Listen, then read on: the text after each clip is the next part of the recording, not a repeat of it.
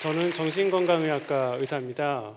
그리고 얼마 전에 자존감 수업이라는 책을 쓰고 이젠 작가로도 활동을 하고 있습니다. 그래서 제가 좋아하는 직업 두 가지 글 쓰는 정신건강의학과 의사로 활동하고 있는 윤홍균이라고 합니다. 많은 분들이 저에게 오셔가지고 고민을 털어놓습니다. 어떤 분들은 사업하면서 힘든 이야기를 하시기도 하고요. 또 어떤 분들은 가족과의 관계가 힘들다고 얘기를 하시기도 하고 또 친구와의 관계 때문에 고민을 토로하시는 분들도 계십니다. 그런데 어떤 고민을 이야기하시던지 간에 항상 관통하는 공통된 주제가 있어요. 그것은 바로 사랑입니다.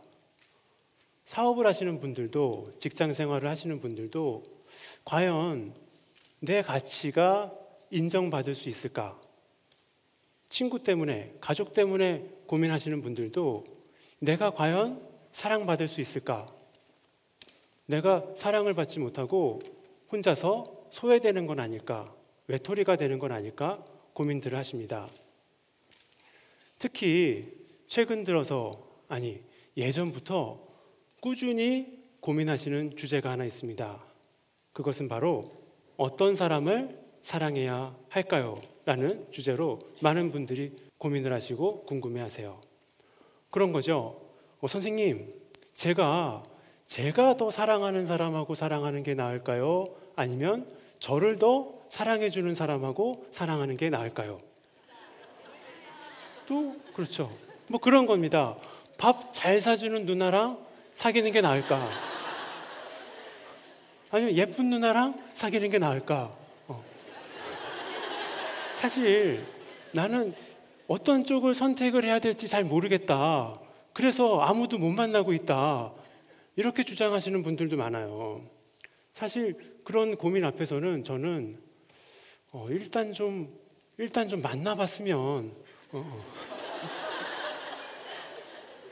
일단 좀 만나면서 고민을 좀 했으면 하는 생각이 듭니다. 하지만 어쨌든 우리가 세상을 살아가면서 어, 정답을 딱 낼 수는 없지만 어느 정도 구체적인 목표, 어, 아웃라인, 기준을 설정을 해놔야 되거든요. 그래서 이 질문은 상당히 중요하다고 생각을 합니다. 결론부터 말씀을 드리자면요. 제 생각엔 방어 기제를 감당할 수 있는 사람을 사랑해라 라고 말씀을 드리고 싶어요. 이게 무슨 얘기인지 설명을 좀 드리려면요.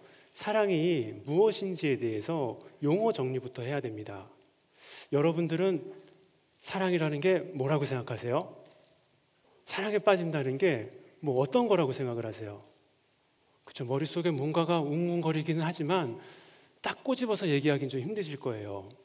저는 사랑에 빠진다는 건 사랑에 취한다라고 표현을 합니다.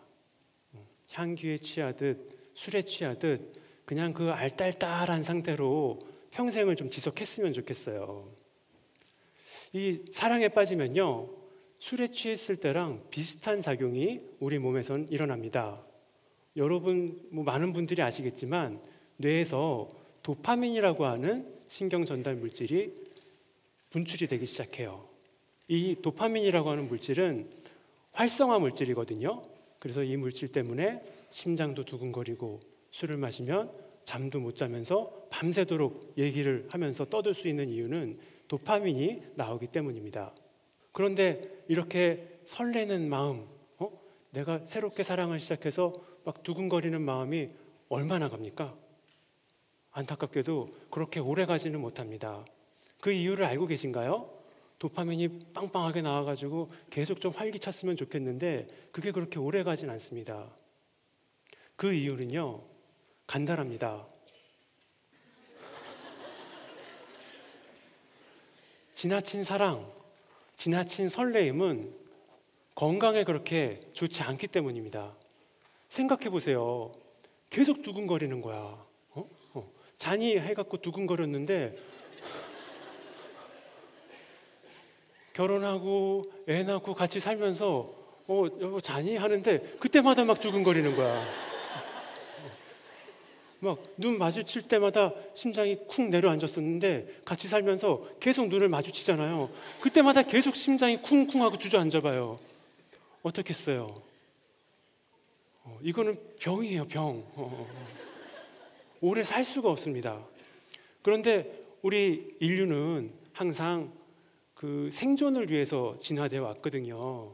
그래서 사랑을 오래 하는 것보다 살아남는 게 더 중요하다. 그래서 도파민이 한번 분출된 다음에는 신경 전달 물질 중에 억제성 물질, 안정을 가져다 주는 물질은 가바를 분비시킵니다. 그래서 어쩔 수 없이 우리는 두근거리던 게 먹게 되고 어, 활성화가 일어나는 게 억제형으로 바뀌게 됩니다. 이 시기를 우리는 권태기라고 부릅니다. 어쩔 수 없어요. 우리가 살아남기 위해선 진화론적으로는 어쩔 수 없이 몸을 보호하기 위해서 이 권태기라는 과정이 필요한 겁니다. 그래서 과학자들은 이 사랑의 유효기간, 도파민이 팡팡하게 나오는 유효기간을 3개월에서 3년 정도로 잡고 있어요. 너무 허무하죠? 그러면 오늘 이 강의는 여러분 어쩔 수 없습니다.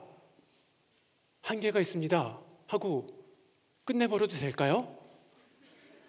그래서는 안 되겠죠. 어? 정말 지고지순한 사랑, 70대, 80대, 90대 된 노 부부가 평생 서로를 아껴주고 살아가는 그런 사랑은 환상에 불과한 것인가 생각해 봐야 돼요.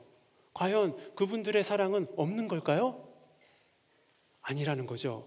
그분들은 나이가 들어도 지고지순한 사랑을 하려면 그래프가 이렇게 이어져야 됩니다. 그래서 우리의 몸 안에는 어쩔 수 없이 우리를 들뜨게 하고 뜨겁게 달아오르게 하는 난로 같은 시스템인 도파민 시스템도 있고 좀 차갑게 식혀줘서 이성을 차리게 해주는 에어컨 같은 가바 시스템이 있는데 콩깍지가 한번 씌었다가 권태기가 왔다가 또 다시 이 똑같은 분하고 사랑에 빠지는 과정이 계속 반복된다면 지속적인 사랑을 할 수 있다는 거죠. 그러면 이 권태기를 식어버리는 시기를 큰 후유증 없이 별로 티내지 않고 다음 도파민 시기로 넘어가게 하는 과정이 필요한 겁니다. 여기서 우리의 방어 기제가 나옵니다. 방어 기제라는 건요, 스트레스가 있을 때 우리가 보이게 되는 행동 패턴을 이야기합니다. 그래서 뭐 권태기뿐만 아니라 갈등이 있을 때 허무함이 느껴질 때, 무기력에 빠질 때 어떤 행동을 하느냐, 이것이 우리의 방어 기제입니다. 내가 사랑하는 게 너무 힘들다. 그리고 내가 지난번 사랑하고 헤어졌는데 도대체 이유를 모르겠다. 왜 이게 반복되는지 모르겠다. 고민이 되신다면 나의 방어 기제, 그 사람의 방어 기제를 체크해 볼 필요가 있습니다. 분명히 방어 기제가 충돌하면서 안 좋은 결과가 일어났을 거예요. 방어 기제는 예를 들어서 스트레스를 받을 때마다 혼자서 산에 가는 분이 있어요. 이것이 그분의 뭐라고요? 방어 기제라는 거죠. 스트레스를 받을 때마다 만취해가지고 술을 마시는 분이 있어요. 이것이 그분의 방어 기제라는 겁니다. 갈등이 생길 때마다 핸드폰을 꺼놓고 잠적하는 분이 있어요.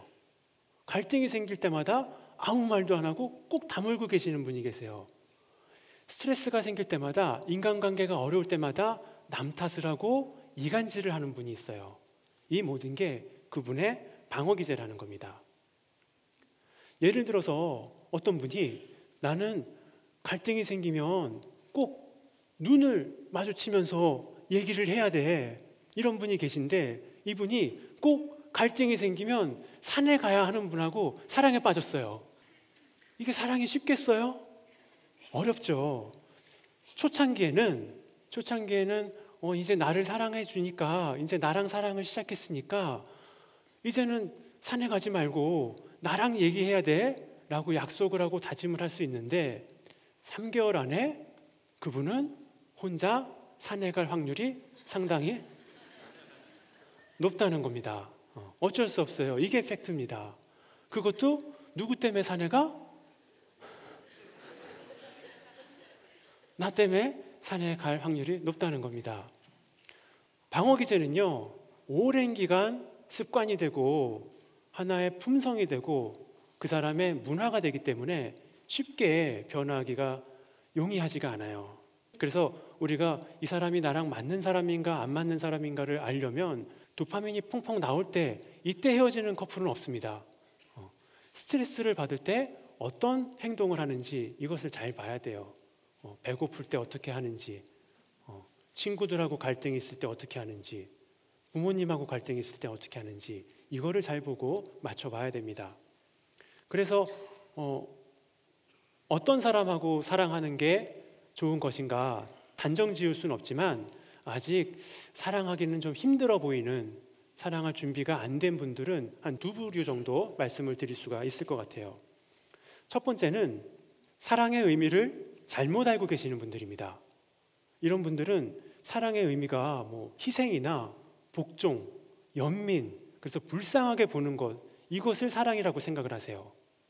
그러면 아무리 열심히 사랑을 하려고 노력을 하면 노력을 할수록 자꾸 결과가 나쁜 결과가 나오게 됩니다. 사랑은요, 존중을 기반으로 해야 돼요. 어, 나도 괜찮은 사람이지만 어, 너도 되게 괜찮은 사람이다. 야, 어떻게 어떻게 그런 모습을 보일 수가 있지? 존경의 밑바탕이 돼야 됩니다. 그래서 대등한 위치에서 대등한 조건으로 동맹을 맺고 오버래핑이 일어나는 시기지 어, 이것을 뭐 강요하고 어, 뭔가 이렇게 수탈하는 것은 동맹이 아니죠. 이거는 식민지배입니다. 어, 그래서 서로 존중해주고 적당한 거리를 형성할 줄 알아야 진정한 사랑이라고 할 수 있겠죠. 두 번째는요, 안전을 해치는 경우입니다. 그런 경우 있어요. 어우, 내 남자친구는, 내 여자친구는 화만 나면 막 집어 던져. 어, 어. 그래갖고 여기 막 상처 있잖아, 나. 어. 나 막, 나가 막 다쳐. 그런데 나는 사랑하니까 괜찮아. 나는 감수할 수 있어. 이렇게 얘기하시는 분들 계세요. 뭐 이런 분들을 뜯어 말리기는 상당히 힘들지만 그래도 어, 남의 안전을 해치는 분은 아직 사랑이라는 감정을 본인이 담아두기에는 아직 준비가 좀 덜 된 상태로 봐야 됩니다. 어, 육체적인 안전뿐만 아니라요, 사회적인 안전, 특히 사랑을 하게 되고 친해지면은 서로 간에 비밀을 공유하게 되잖아요.